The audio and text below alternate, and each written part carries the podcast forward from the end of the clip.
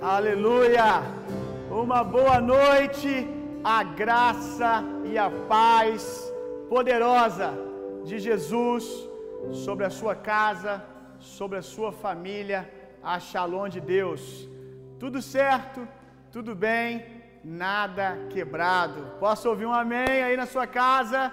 Estou muito feliz de estar com você aqui mais um domingo. Hoje nós tivemos um dia muito especial, um dia muito intenso. Foram cinco cultos já. Daqui a pouco, às oito horas, lá na igreja, na estrutura física, vai começar mais um culto que será o sexto culto. Além desse culto aqui hoje, nós teremos seis cultos, teremos é, durante esse domingo passado por seis ministrações.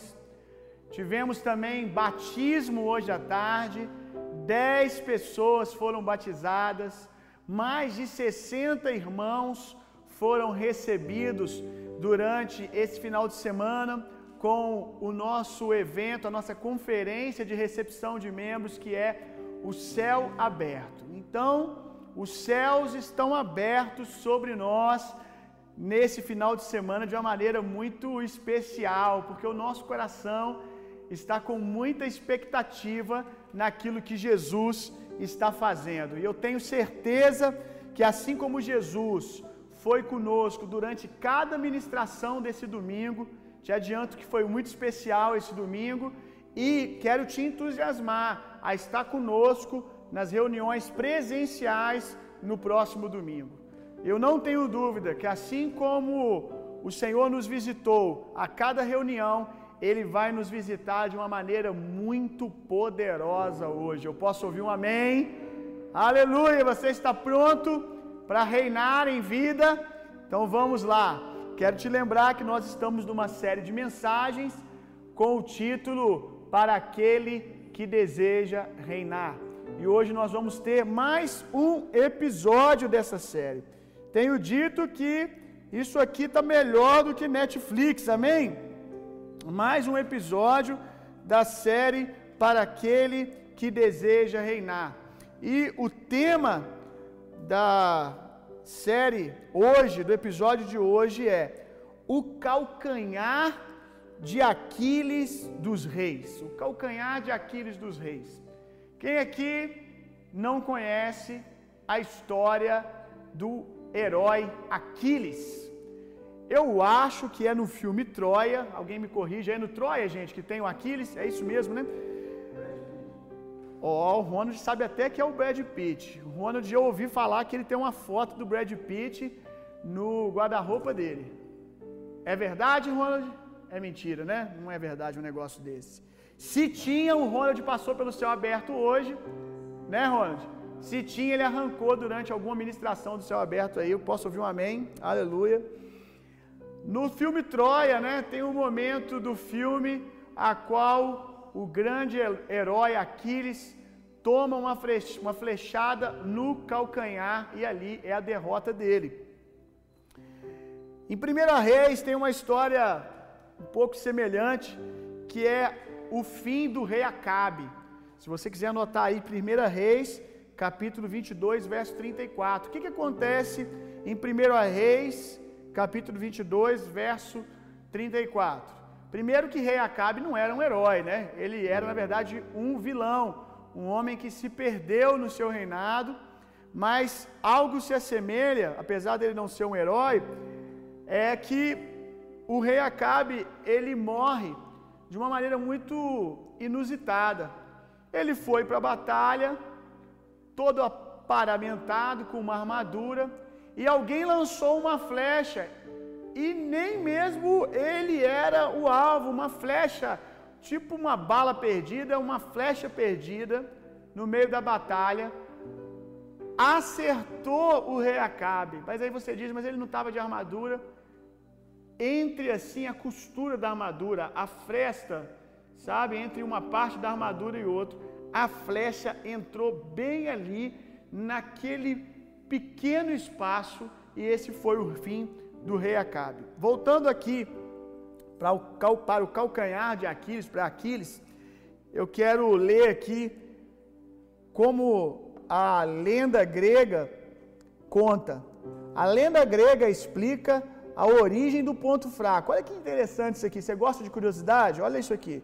Segundo a lenda grega, Aquiles, filho do rei Peleu e da deusa Tétis, tornou-se invulnerável quando, ao nascer, foi banhado, foi banhado pela mãe nas águas do rio Estige.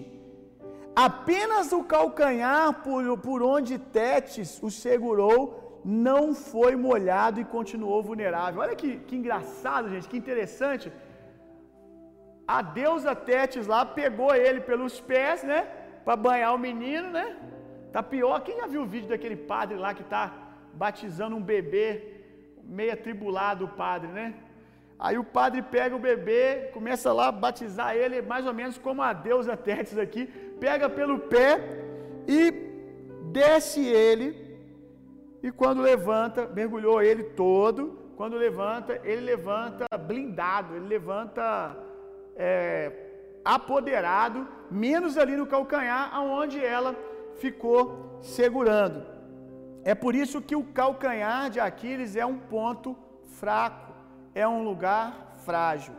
Agora eu gostaria que você desse glória a Deus bem forte, porque o seu Pai, Deus poderoso, Criador dos céus e da terra, não essa deusa fajuta aqui, mas o Deus poderoso, Criador dos céus e da terra, também mergulhou você nas águas do batismo. O Deus Todo-Poderoso, Criador dos céus e da terra, o seu Pai, também batizou você.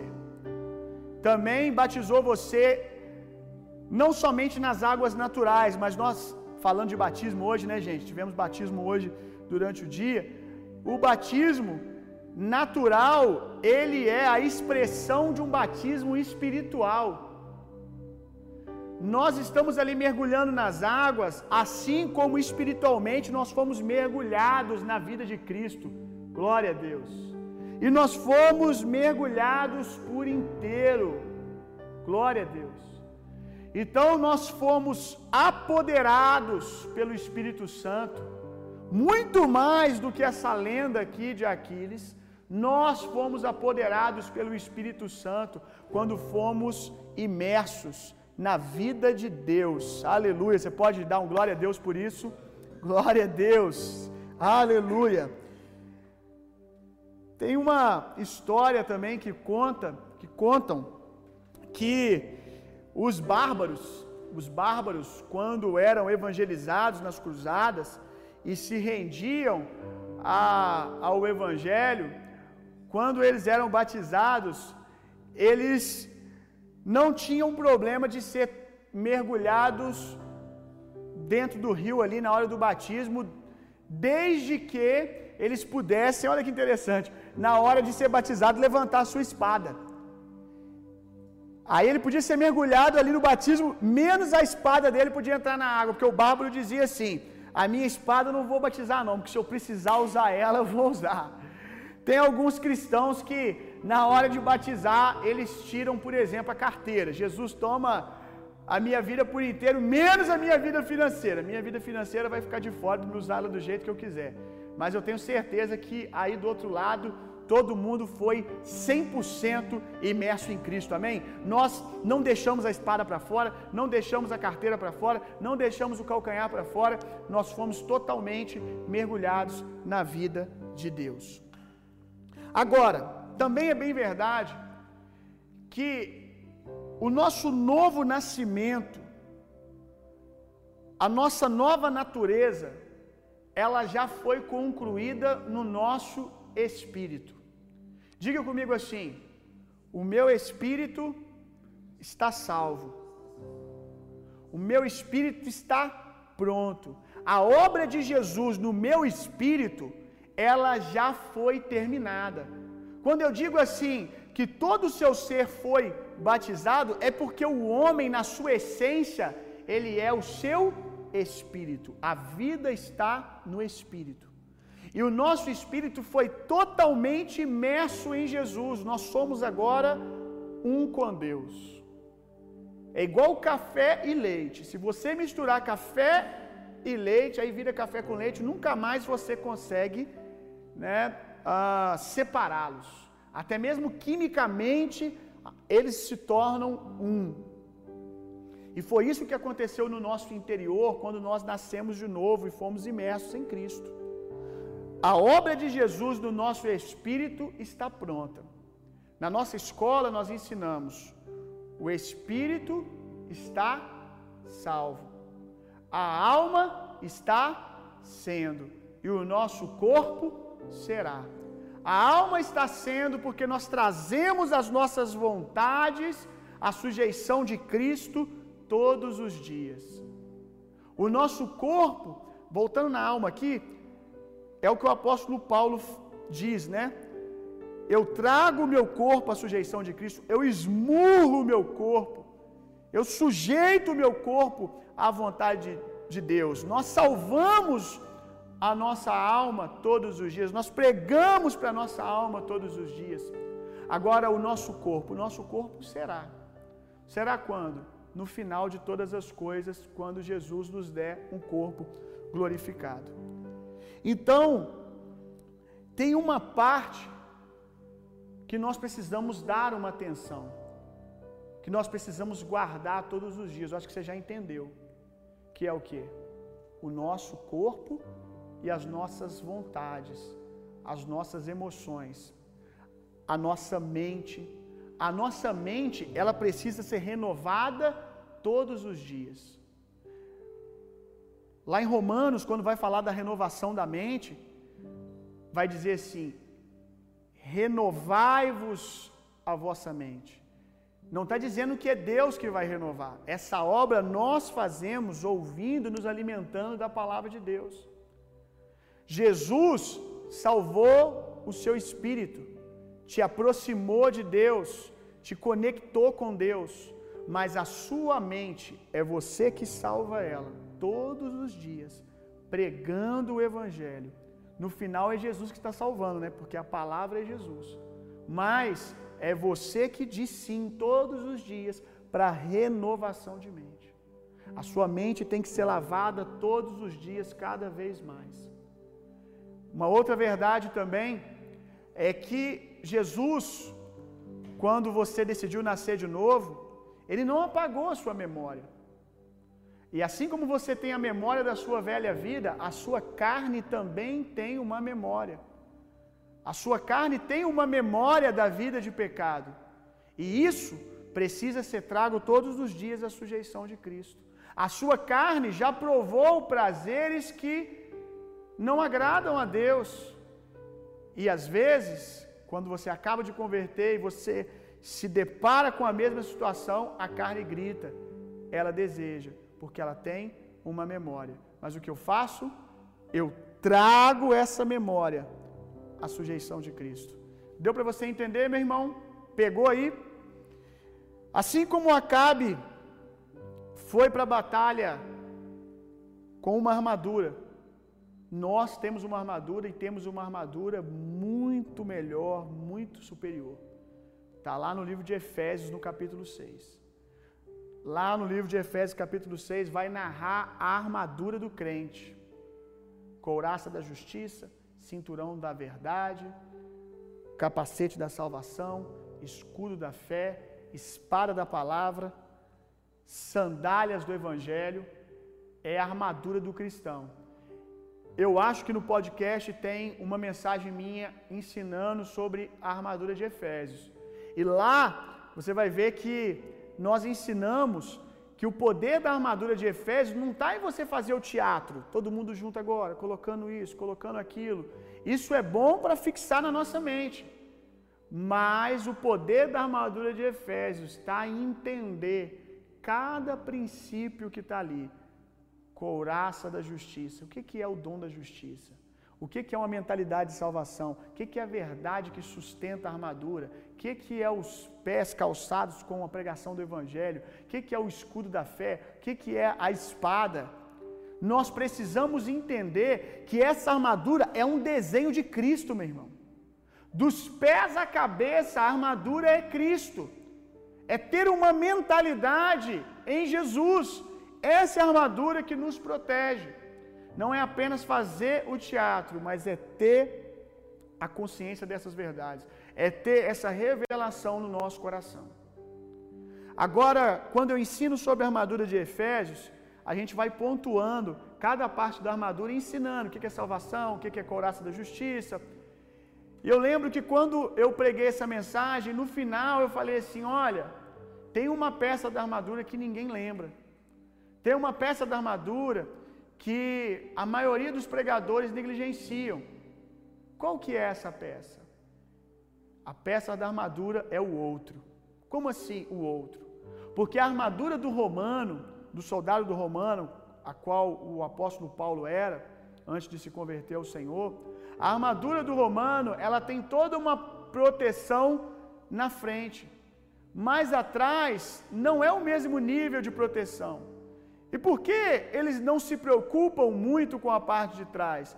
Porque enquanto um soldado está guerreando aqui, tem outro aqui no ponto cego dele. Guarda essa palavra, aqui no ponto cego dele.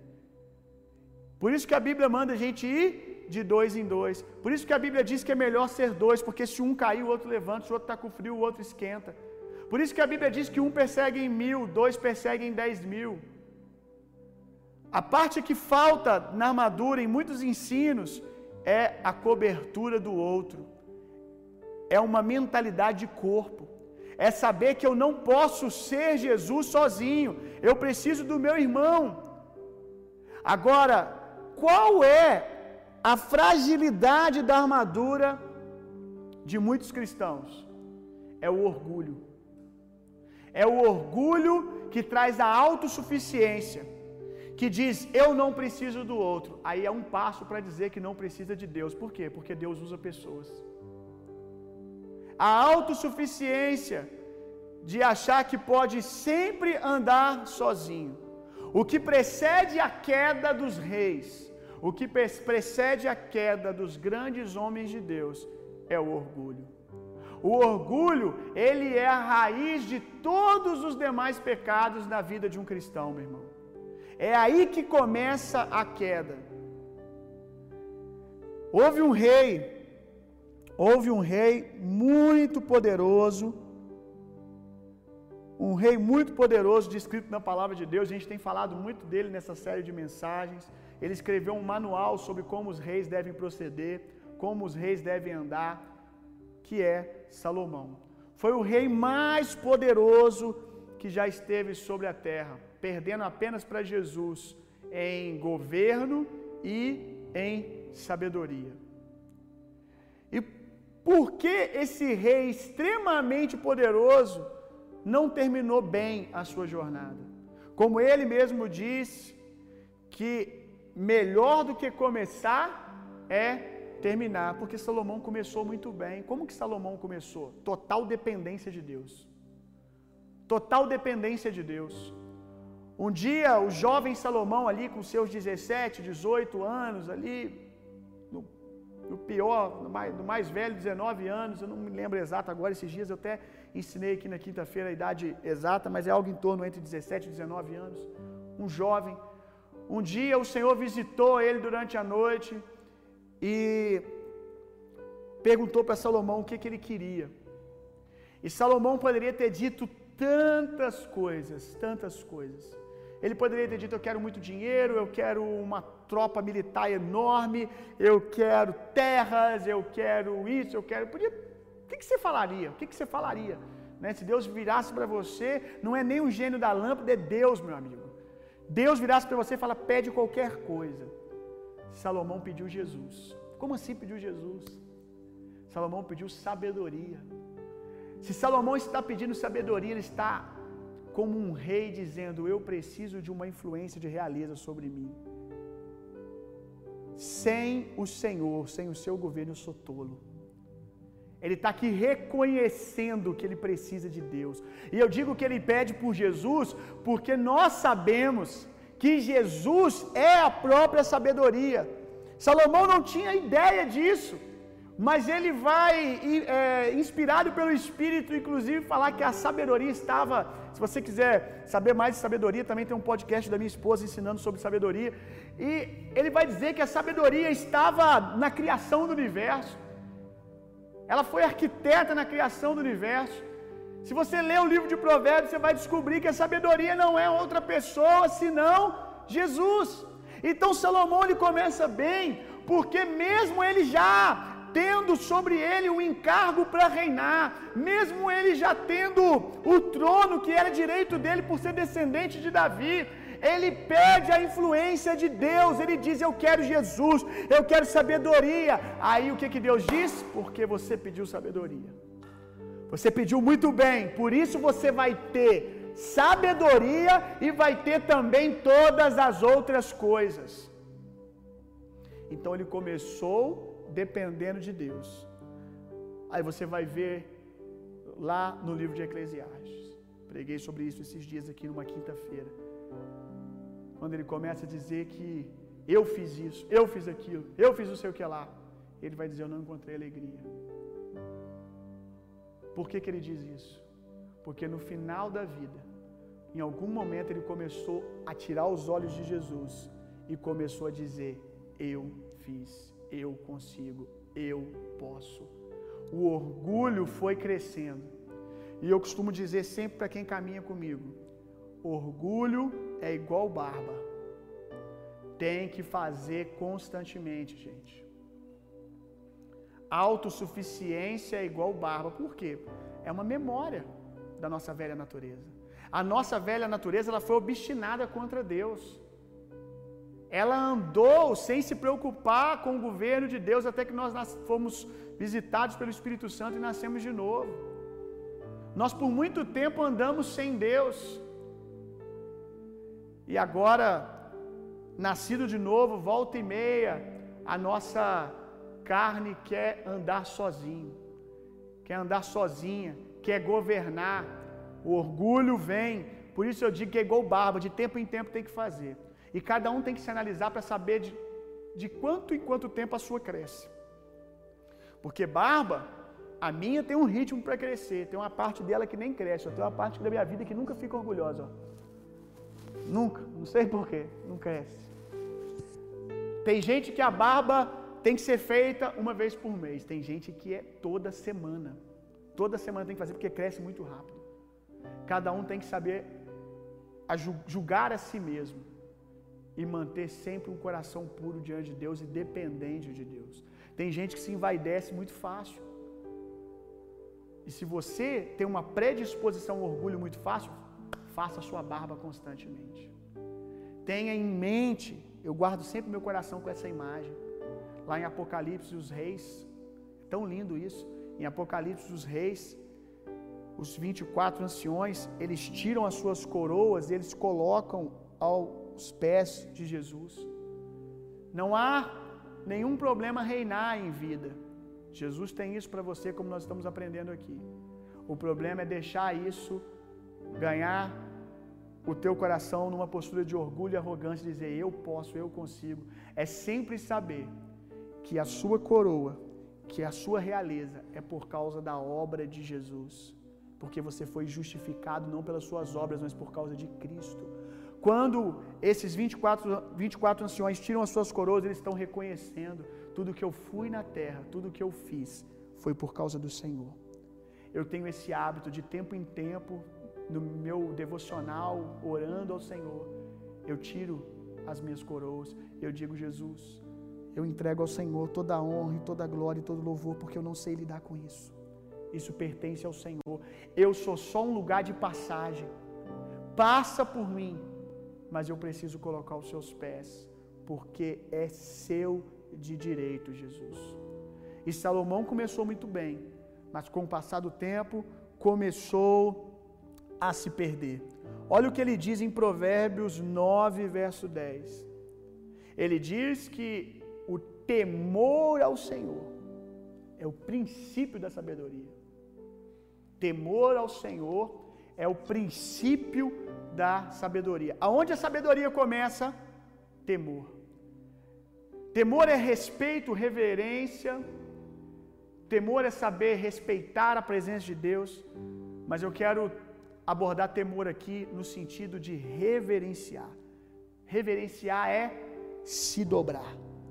Então a sabedoria começa no se dobrar, no ser humilde diante de Deus, é reconhecer o quanto você precisa de Deus. Pare de reverenciar a Deus e a ignorância vai começar a brotar na sua vida. Se o princípio da sabedoria é o temor ao Senhor, se o princípio da sabedoria é o temor ao Senhor, então o princípio da ignorância é a falta de reverência, é a falta de se dobrar diante de Deus. Tiago também vai dizer, Tiago capítulo 4, verso 6. Guarde no teu coração, meu irmão. Um rei que se prostra diante do rei dos reis está seguro. Um rei que se prostra diante do rei dos reis sempre estará seguro. Vamos ler Tiago 4:6. Todavia, ele nos outorga graça ainda maior. Por isso declara a escritura: Deus se opõe aos orgulhosos, mas concede graça aos humildes. Meu irmão, essa palavra aqui se opor no grego ela é muito forte.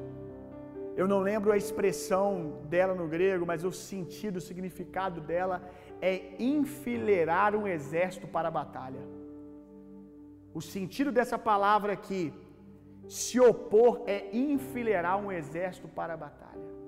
Meu irmão, a pior coisa que alguém pode experimentar não é ter o diabo como opositor, não. É ter Deus como seu opositor. Imagina Deus preparando o seu exército para a batalha. É uma resistência. Não é que Deus vai vir na batalha para te ferir, é que há uma resistência dali e você não passa. E a verdade que não é porque Deus não queira te abençoar, é porque ele não pode. Por quê? Porque o arrogante ele não quer. O arrogante ele não quer auxílio, o arrogante não quer reconhecer, ele não dá espaço. Ainda que Deus o quisesse, Deus não poderia fazer, porque Ele está dizendo não. Deus estende a mão e Ele está dizendo: não, eu faço, eu consigo, eu posso. Agora, ao humilde, Deus concede graça. Deus concede graça aos humildes. A palavra humildes, é, humilde, ela vem da palavra humus.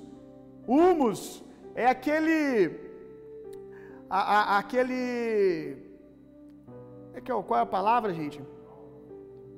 Que a gente usa para botar, mas tem uma palavra que pode usar que ficar bom. Adubo. Boa.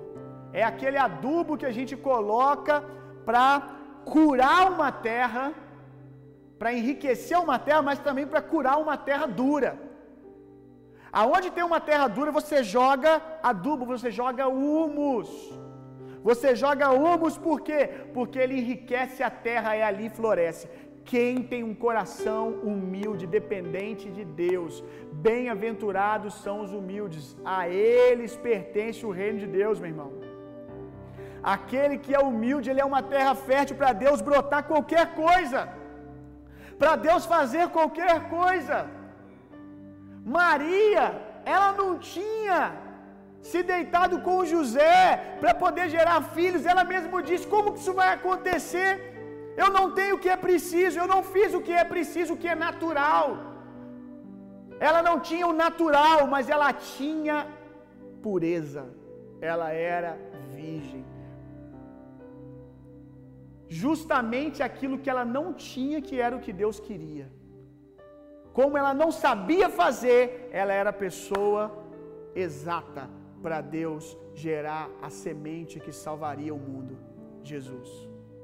O não saber, a virgindade, era tudo que Deus precisava. E Deus todos os dias procura corações virgens, procura pessoas puras, pessoas que estão dizendo: Eu dependo do Senhor, eu preciso do Senhor para tudo, para acordar, para deitar, para ir para a faculdade, para levantar, para cuidar dos meus filhos, para cuidar da minha esposa.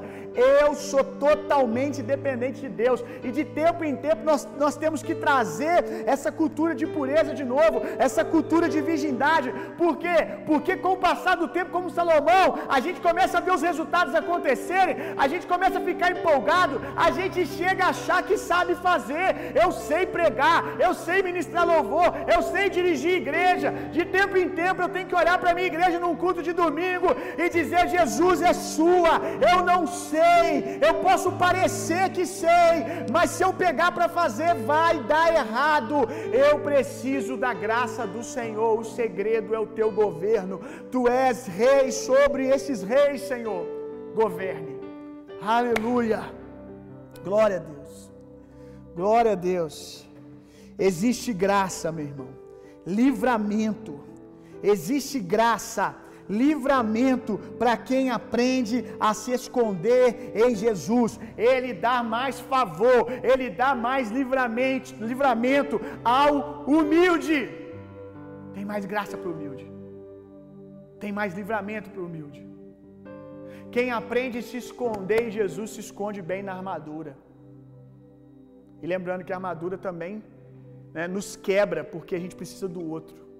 E tem muita gente que enche a boca para falar que é totalmente dependente de Deus, mas você vai falar de congregação, de igreja para ele, não, não suporto desse negócio de igreja, de congregar.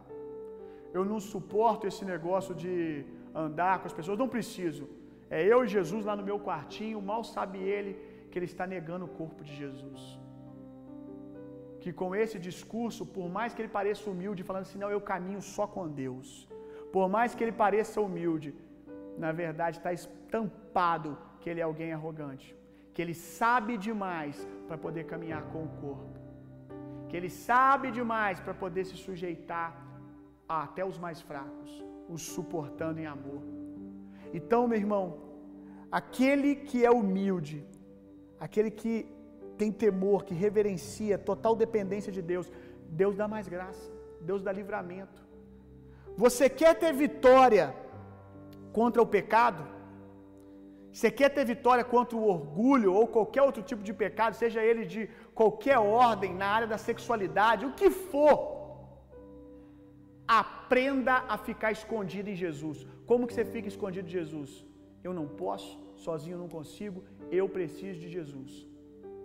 O livro de Tiago, que nós estamos lendo aqui, o livro de Tiago, ele é o terror dos hipergracistas. É o terror dos pregadores da hipergraça. Por quê? Porque esse livro ele foi escrito por Tiago, e Tiago, ele fala muito aqui dos frutos da salvação, que são as obras.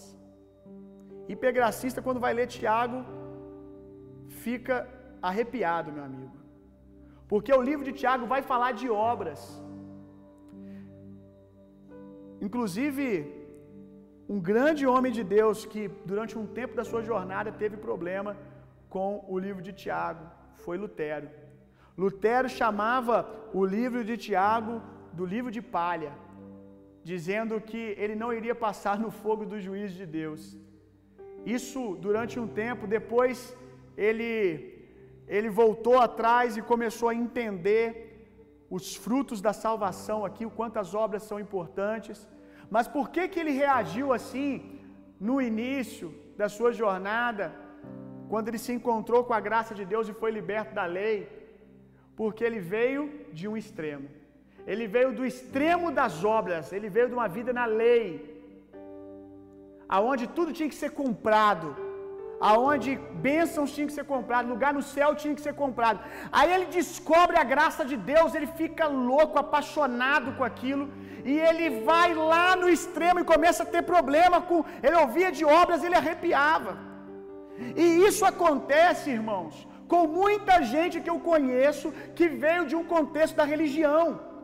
Aprisionado dentro da igreja evangélica, aonde você tinha que fazer e acontecer para ser abençoado, tinha que participar de campanha, se não der dízimo, o devorador te engole, tem que fazer isso, tem que fazer aquilo. Se você não participar da campanha, você vai ser amaldiçoado. Se você trocar de igreja, você vai, vai acontecer não sei o que lá com você. Quem veio desse contexto do jugo da lei, do jugo da religião, quando conhece a nova aliança, alguns têm a tendência de ir lá no outro extremo e rejeitar totalmente as obras, totalmente a santificação como fruto do novo nascimento e da justificação de Cristo. Mas eu creio que assim como Lutero, esse grande homem de Deus, num determinado momento começou a, chegar nesse lugar de equilíbrio. Nós precisamos ser curados e vir para esse lugar de equilíbrio, porque o Evangelho é equilíbrio, gente. Graças a Deus pelo Evangelho, graças a Deus, porque assim como nós vemos o apóstolo Paulo pregar sobre a graça de Deus, ele vai ensinar que a graça de Deus é poder sobre o pecado. Aleluia! E antes que alguém dê uma desculpa, não, porque Tiago ele escreveu essa carta aqui para os ímpios, que eu não sei o que lá. Não, irmão. Inclusive, Tiago é chamado de epístola, porque não foi uma carta é, específica para um ou dois homens, para uma liderança apenas, ou para, por exemplo, carta à igreja de Coríntios, carta à igreja de Tessalonicenses. A carta de Tiago, ela foi para os judeus que haviam se convertido. E essa carta foi lida em todas as comunidades de fé. Então foi uma carta que, apesar de ter sido escrita primariamente para os judeus que tinham se convertido, ela foi lida em todas as comunidades, foi ministrada essas verdades aqui como verdade de Deus. Então não dá para passar pano aqui. Está escrito e foi escrito pelo Senhor para nós.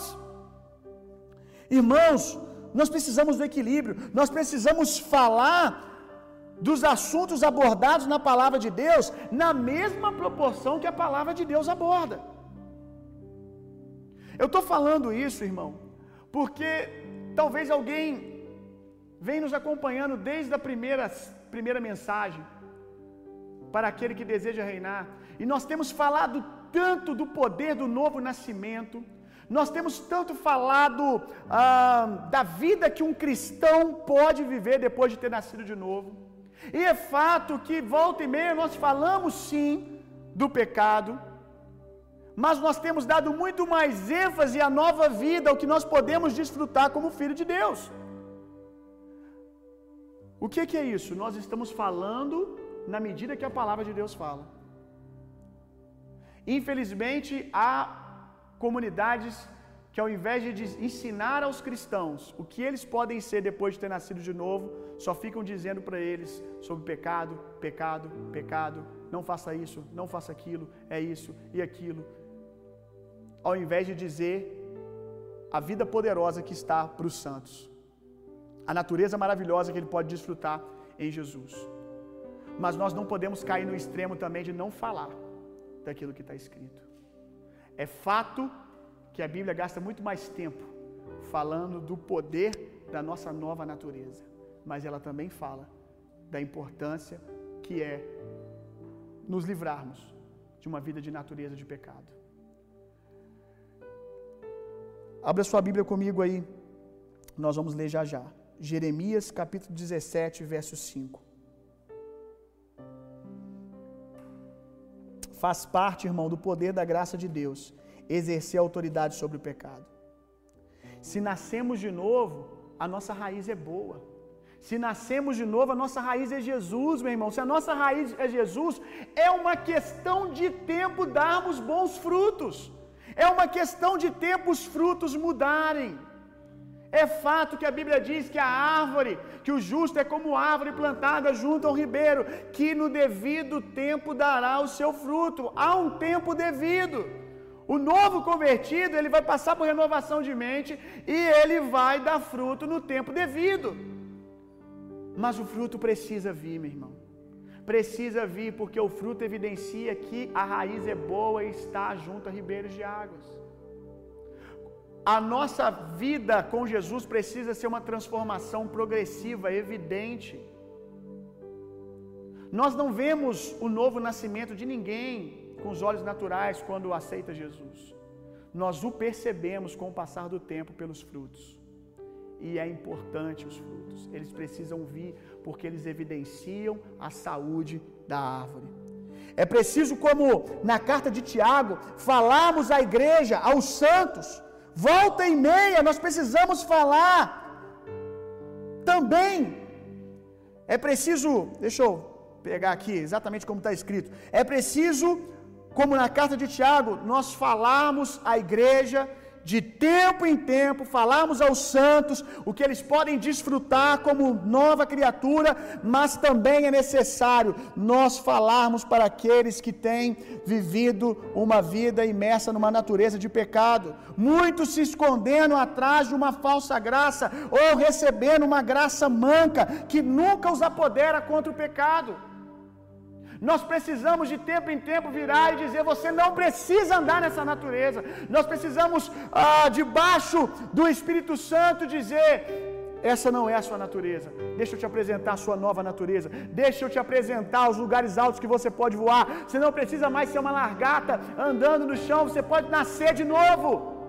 Irmãos, dentro da comunidade do culto de domingo, temos ali muitos santos que já se renderam a Jesus. E o pecado para eles é um errar o alvo, é um se pecardes. Não é mais a natureza deles, ainda que às vezes eles pecam, às vezes eles erram o alvo, a natureza é boa, nasceu de novo. Tem vontade de fazer a vontade de Deus, não tem mais prazer no pecado. Não se não encontra mais deleite no pecado. Mas é verdade também que nós temos no meio da nossa comunidade de fé pessoas que estão sentadas ali e ainda não nasceram de novo. E nós precisamos pregar o Evangelho para essas pessoas, dizer: você não precisa mais viver enfermo, viver na miséria, mas também precisamos dizer: você não precisa mais viver refém do pecado, dominado pelo pecado, que está destruindo todas as áreas da sua vida. Nós precisamos falar, meu irmão.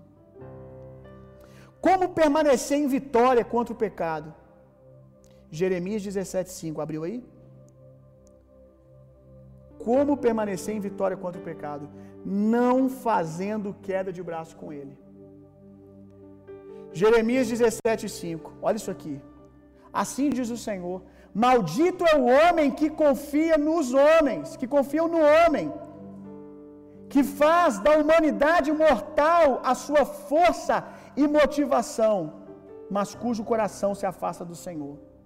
Maldito é o homem que confia no homem, que faz da humanidade mortal a sua força, motivação, mas cujo coração se afasta do Senhor. Maldição é ausência da presença. Sem a presença, sem o favor de Deus, sem a graça de Deus, é aquele que faz do homem a sua força. E do homem aqui não é o outro, é muito mais fazer de si mesmo a sua força. Olha o que ele diz aqui no final: cujo coração se afasta do Senhor e começa a fazer do seu braço a sua força.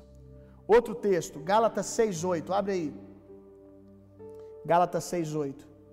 Pois quem semeia para a sua carne, da carne colherá ruína, mas quem semeia para o espírito, do espírito colherá a vida eterna.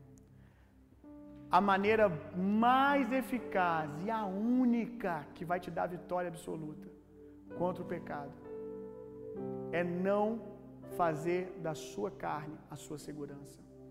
É dizer para você mesmo: eu preciso ficar escondido em Jesus. É ter um coração humilde para reconhecer que você precisa da obra salvadora de Jesus. Se você pudesse lidar com o pecado sozinho, irmão, por que, que Jesus morreu no seu lugar? A Bíblia manda a gente fugir do pecado, mas tem gente que foge, mas não foge para lugar nenhum. É fugir para onde? Fugir para a graça de Deus, fugir para Jesus. Ele é a nossa rocha, ele é a nossa segurança. Santidade, irmão, não é apenas não pecar. É mais que isso. Santidade não é ausência de erro, ausência de pecado apenas. Santidade não é apenas correr do pecado, mas é correr para Deus. Santidade não é apenas dizer não para o pecado, mas é dizer sim para Deus. Santidade é total dependência de Deus, é ser separado para Deus. Santidade é amar a vontade de Deus, não é só não amar aquilo que Deus não ama, o pecado. mas é amar a vontade de Deus. Quando eu ouço alguém dizer assim: Olha, é, eu sou muito forte, por isso eu não vejo problema em ficar sozinho com a minha namorada lá na casa dos pais dela. Quando eles saem, a gente fica sozinho. Eu não tenho nenhum problema com isso porque eu sou um grande homem de Deus. Eu tenho tido uma vida de jejum muito intensa, uma vida de oração muito intensa. E às vezes numa roda de amigos, né? Os amigos estão ali falando: "Nossa, eu não, eu não dou mole, eu não fico sozinho com a minha namorada no carro, eu não fico sozinho com ela em casa". Aí o outro vai: "Não, que besteira, vocês são muito fracos. Vocês são muito fracos. Que medo é esse? Eu sou muito forte. Eu não preciso abrir mão dessas coisas porque eu tenho domínio. Quando você ouvir alguém dizendo isso, talvez um homem casado que diz eu não tenho problema em ficar andando com mulheres no meu carro, dando carona para uma aqui, dando para outra ali, uma moça que diz algo assim, eu me seguro bem. Quando você ouvir alguém assim, saiba que esse alguém já pecou. Esse alguém já pecou, porque ele acabou de denunciar que ele pode lidar com o pecado sozinho. Orgulhoso. Os demais pecados é só uma questão de tempo, meu irmão. É só uma questão de tempo. O homem forte, o homem espiritual de verdade, é aquele que não semeia na carne. É aquele que não brinca com a carne. É aquele que, diante de um programa de televisão com a sua família, e de repente passa uma cena ali um pouco mais sensual, e hoje em dia não dá nem para dizer um pouco mais sensual, porque as cenas dos filmes, das séries, às vezes é uma série tão bacana, né? A, a, a faixa etária lá é 14 anos. Aí você está assistindo com a sua família, você confiou na faixa etária, de repente começa uma cena praticamente de sexo explícito. Um homem de Deus de verdade não é aquele que olha para a TV e diz está tudo bem.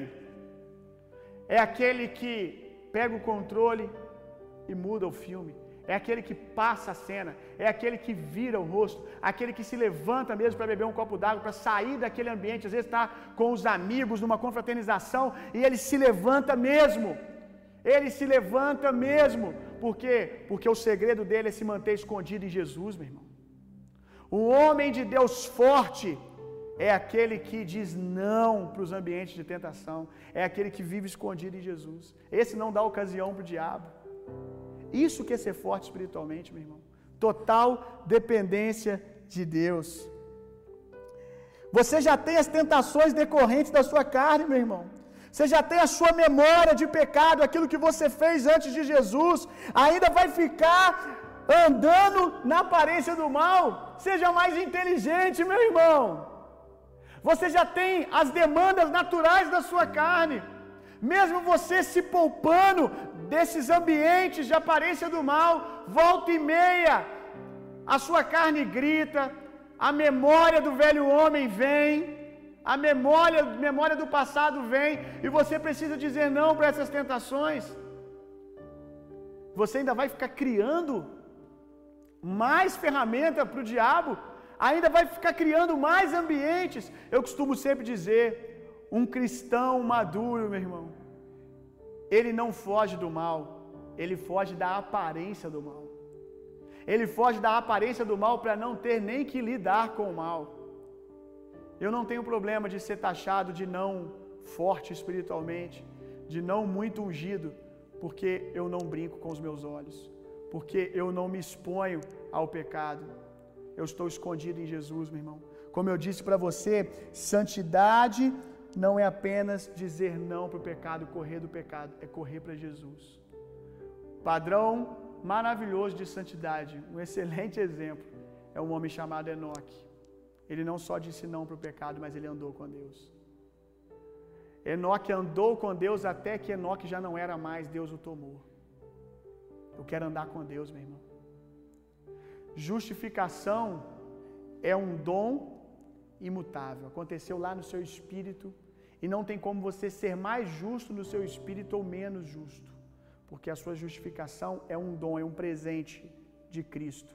Você é justo porque Cristo foi por você, você recebeu isso. Não dá para ser mais justo ou menos justos, menos justo no seu espírito. Você recebeu, tá aí. Agora, santificação, Santificação tem níveis. Quando nós vamos lá para o templo da velha aliança, qual hoje nós somos a plenitude disso, o templo de Deus, na velha aliança da figura, quando nós vamos para a figura, nós vamos ver lá átrio, santo lugar e santíssimo. Três níveis: átrio, santo lugar e santíssimo. Tem gente que é átrio, tem gente que é santo lugar, tem gente que é santíssimo. Eu quero ser santíssimo, meu irmão. Eu quero dar a minha vida totalmente em devoção a Deus. Amém. Enquanto eu estava escrevendo essa parte do sermão, aconteceu algo muito, muito interessante. Eu estava falando sobre Enoque aqui, que não apenas fugia do pecado, mas queria andar com Deus. Enquanto eu falava isso, gente, eu estava no meu gabinete, no escritório, de repente a porta abriu, era o Intor. O Intor veio chorando, me deu um abraço e começou a me agradecer. Obrigado por tudo, pastor. Obrigado por tudo. Eu escrevi algo aqui. Quando ele saiu com os, com os, com os olhos cheios de lágrimas. Quanto maior foi a vida de pecado, maior a devoção a Deus. Quando estava escrevendo isso aqui, sobre santificação, o Into entrou chorando, dizendo: Obrigado por tudo aquilo, pastor, que você tem ministrado na minha vida. Fome de Deus, meu irmão. Fome de Deus. Qual perversa foi a sua vida? Que hoje, na mesma proporção que você andou distante de Deus, você ande com Deus.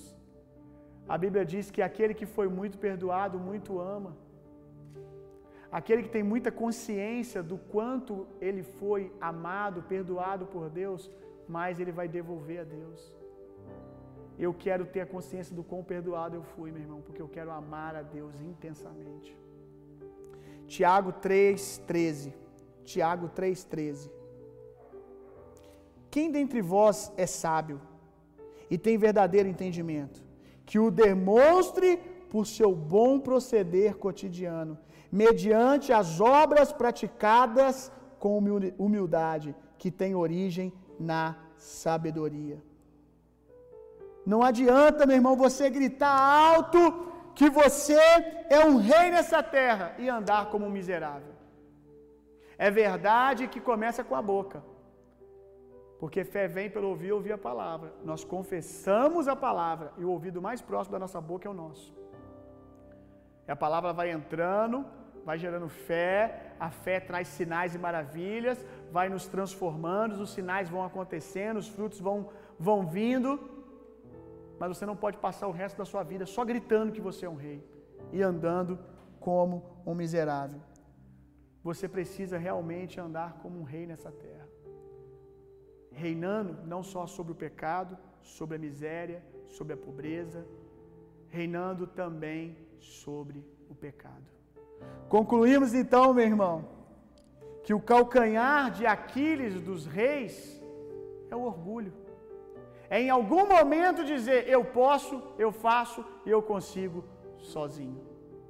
Que você sempre diga numa mentalidade de justificação: eu posso, eu consigo, eu tenho. Por quê? Porque primariamente eu tenho o Senhor. Ele é a fonte de todas as bênçãos na minha vida. Ele é o meu segredo. Ele é o meu segredo, Ele é a minha fonte de vida. Se eu for arrancado da fonte, se eu for retirado da fonte, é uma questão de tempo eu começar a secar. Eu comecei no Senhor, quero permanecer no Senhor e terminar no Senhor. A coroa que eu recebi, o governo que eu recebi, um dia eu quero colocar os pés de Jesus e ouvir dele: servo bom e fiel. Aleluia. Glória a Deus. Essa é a vida que eu quero ter. No nome de Jesus, meu irmão.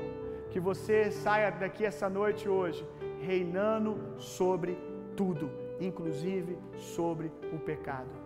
que você se sujeite debaixo da poderosa mão de Deus e que a graça de Deus agora, em nome de Jesus, venha sobre você, te fortalecendo, quebrando todo o jugo agora de escravidão, em nome de Jesus. Se existe uma área da sua vida que você está sendo escravizado, talvez na pornografia, talvez na mentira, talvez na maledicência, eu não sei em qual área, quem sabe uma dependência química, um vício de alguma coisa, em nome de Jesus, a Bíblia diz que a unção de Deus, ela vem e ela despedaça todo o jugo, ela quebra as correntes, que a unção de Deus venha sobre você agora, quebrando todas as correntes, em nome de Jesus, quebrando todo o jugo, quebrando todo o peso, liberando você para voar, liberando você para fluir, no nome de Jesus. Chega, chega de ser governado por aquilo que Jesus já te deu vitória.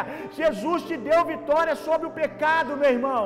Jesus te deu vitória sobre o pecado. Você não precisa mais provar nada para o pecado. Você já o venceu. Permaneça em Jesus, que você é mais do que vencedor. Em nome de Jesus, seja livre agora em o nome de Jesus. Pastor, eu não posso, eu não consigo, não dá. Ei, meu irmão, eu não estou perguntando se você sente em você habilidade para lidar com isso. Eu estou te perguntando, pode crer, pode crer. E Jesus disse um dia e está dizendo agora, porque se você crer, você verá a glória de Deus. Eu só estou te perguntando se você crê, meu irmão. Se você crê em nome de Jesus, receba a glória de Deus te libertando agora, de uma vez por todas, em o nome de Jesus. Quando você acordar amanhã de manhã, se lembre do fogo de Deus que você sentiu agora.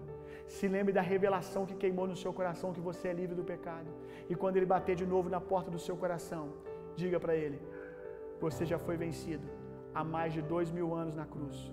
Você já foi derrotado e eu venci com Cristo Jesus e estou assentado com Ele nas regiões celestiais, governando sobre você, pecado. Você não tem mais controle sobre mim. Que Deus abençoe muito a sua vida, meu irmão. No nome de Jesus.